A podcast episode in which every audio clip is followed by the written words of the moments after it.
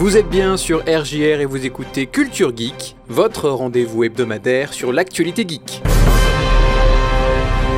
Faut-il mettre sa PlayStation 5 à la verticale? Sony déclare la fin de la pénurie et dévoile sa manette d'accessibilité. La GDQ récolte plus de 2,5 millions de dollars. Aroma Shooter apporte les odeurs dans vos films. Hitman 3 devient World of Assassination. Enfin, on parlera d'Overwatch et de Callisto Protocol.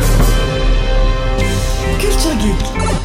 Valentin sur RJR. La PlayStation 5 est si massive que trouver de la place pour elle peut être un casse-tête en soi. Heureusement, elle est commercialisée comme un appareil que vous pouvez mettre soit à l'horizontale, soit à la verticale. Cependant, si vous êtes un possesseur de PlayStation 5 et que votre console est placée à la verticale, vous allez peut-être devoir revoir votre organisation. En effet, certains experts en réparation de matériel informatique affirment que l'utilisation de la PlayStation 5 à la verticale peut endommager la console. Logic 68 et I Love Ma Console sont deux magasins de réparation de consoles en France qui tentent depuis des mois d'avertir les consommateurs d'un danger qui affecterait les PlayStation 5 posées à la verticale. En effet, Sony utilise du métal liquide pour refroidir le processeur de la console. Le métal liquide a l'avantage de mieux évacuer la chaleur que la pâte thermique. En revanche, comme son nom l'indique, il est liquide et conduit l'électricité. Le métal liquide est maintenu sur le processeur grâce à un seau. Si le seau est endommagé mais que votre console est à l'horizontale, pas de problème, le métal liquide reste étalé sur tout le processeur. En revanche, si votre console est à la verticale, à cause de la gravité, le métal liquide ne sera plus réparti sur tout le processeur, la chaleur sera moins bien évacuée, les ventilateurs tourneront plus, la console consommera davantage d'énergie, voire elle devra s'éteindre si la chaleur est trop élevée. Dans les cas les plus graves, le métal liquide coule à travers le seau et se répand sur les autres composants, créant un court-circuit sur la carte mère, la console devient alors inutilisable. Le risque serait élevé pour les PlayStation 5 qui sont à la verticale depuis longtemps, et tous les modèles de la console sont impactés, y compris la version digitale. Le danger serait encore plus grand pour les versions physiques des PlayStation 5, les vibrations du lecteur Blu-ray aggravant le problème.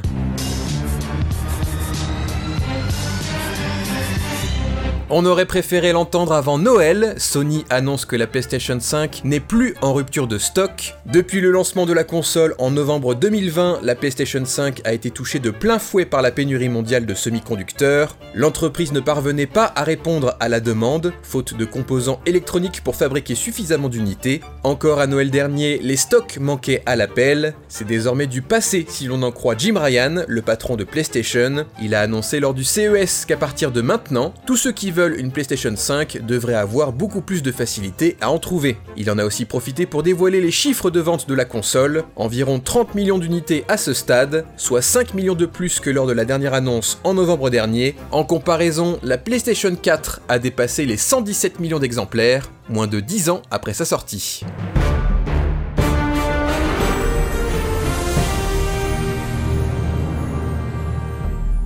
Puisqu'on parle du CES, Sony y a présenté une manette PlayStation 5 dédiée aux joueurs et joueuses handicapés.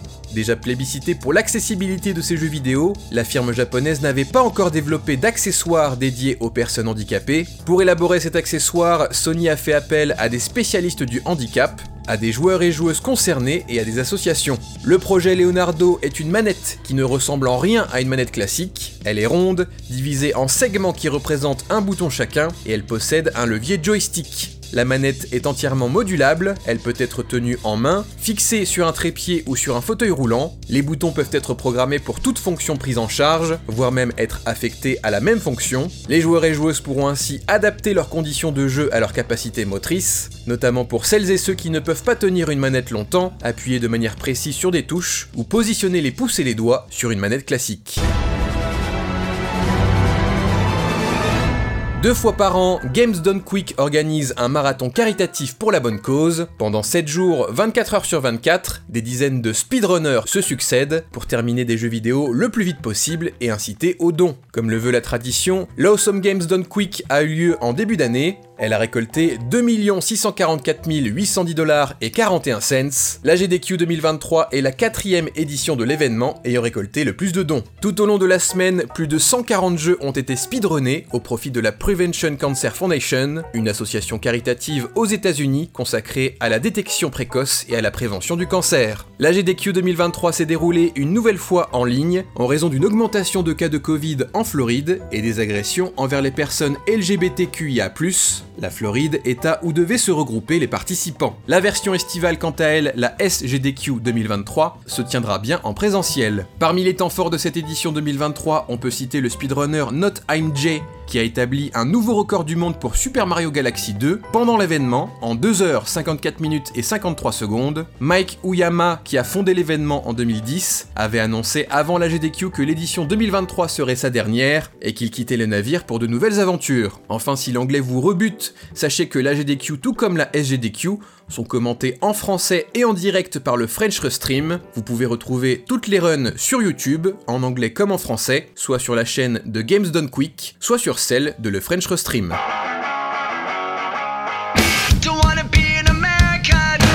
CES toujours avec l'Aroma Shooter, une technologie développée par l'entreprise japonaise Aroma Join qui accompagne le visionnage d'un film, d'une série ou d'un jeu vidéo en projetant des odeurs sur les spectateurs. L'Aroma Shooter serait capable de numériser des odeurs et de créer une nouvelle façon de communiquer dans la lignée du texte, des images et de l'audio. L'objet comporte deux technologies, le lanceur en lui-même et la cartouche d'arôme. Plutôt que des huiles ou de la fumée, la cartouche d'arôme est solide et peut changer d'odeur en 0,1 seconde. Le lanceur, quant à lui, aspire de l'air et expulse directement l'odeur vers vos narines. L'appareil se fixe sur vos épaules à la manière d'un coussin repose-tête. Il se connecte en Bluetooth pour accéder à la base de données d'aromaplayer.com. Une fois connecté, vous pouvez parcourir le catalogue d'expériences sensorielles disponibles. Vous pouvez même créer la vôtre en prenant n'importe quelle vidéo YouTube, marquer des timecodes à des endroits précis et les associer à des odeurs. L'aroma shooter coûte 1000 euros, qui comprennent le lanceur et 6 cartouches d'arôme. Les cartouches sont vendues séparément à 55 euros l'unité. IO Interactive l'avait annoncé au début du mois, il n'est désormais plus possible d'acheter séparément le reboot d'Hitman de 2016 et ses deux suites, Hitman 2 de 2018 et Hitman 3 de 2021. Depuis le 26 janvier, Hitman 3 s'appelle Hitman World of Assassination et le jeu regroupe désormais toute la trilogie. Les possesseurs de Hitman 3 recevront gratuitement les épisodes 1 et 2 et verront le nom du jeu changer dans leur ludothèque. De cette manière, le studio veut rendre plus simple l'achat de leurs titres. Fini les versions différentes et les éditions spéciales pour chaque épisode, il n'existe désormais plus que deux produits, Hitman World of Assassination pour 70 euros, qui contient Hitman 3 plus Hitman 1 et 2 avec leurs extensions, et pour ceux qui en veulent plus, un Deluxe Pack pour 30 euros propose les DLC de Hitman 3, le prix sera adapté si vous possédez tout ou partie des extensions.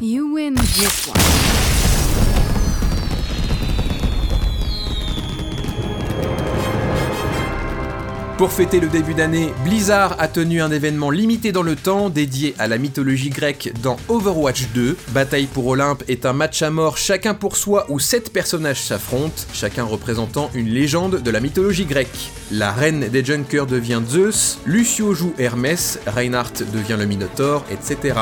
La snipeuse Widowmaker, fatale en français, a eu un peu moins de chance avec son apparence de la méduse, car cette dernière révèle sa position aux adversaires à cause des serpents qui sifflent sur sa tête. La communauté a rapidement surnommé son skin Pay to Lose, payé pour perdre, en référence au fait que l'apparence méduse de Fatal ne se débloque que via le Battle Pass payant d'Overwatch 2. Dans un rapport de GameIndustry.biz, des anciens employés de Striking Games Studios estiment qu'environ 20 développeurs n'apparaissent pas dans le générique de fin de Callisto Protocol, et ce malgré leur contribution déterminante. Une omission volontaire d'après eux, qui en a surpris beaucoup. En effet, le studio n'a jamais clairement communiqué que les employés qui quittent le projet avant la sortie du jeu seraient retirés des crédits, certains y voient même une punition pour avoir accepté du travail ailleurs. Les génériques de fin de jeux vidéo ont tendance à oublier volontairement volontairement parfois les personnes qui n'ont pas un certain statut dans la société ou qui sont parties avant la sortie du jeu. Ce manque de reconnaissance évident a poussé l'Association internationale des développeurs de jeux vidéo à proposer un plan au mois d'août dernier pour standardiser les crédits des jeux vidéo et les rendre plus simples à mettre à jour.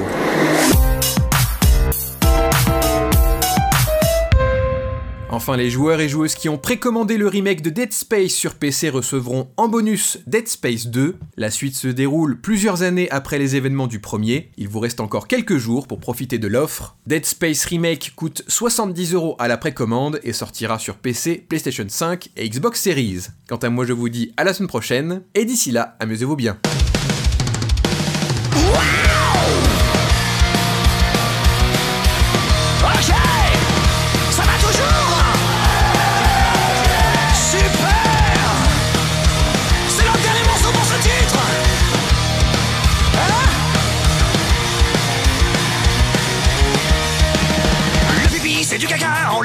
jaune avec une odeur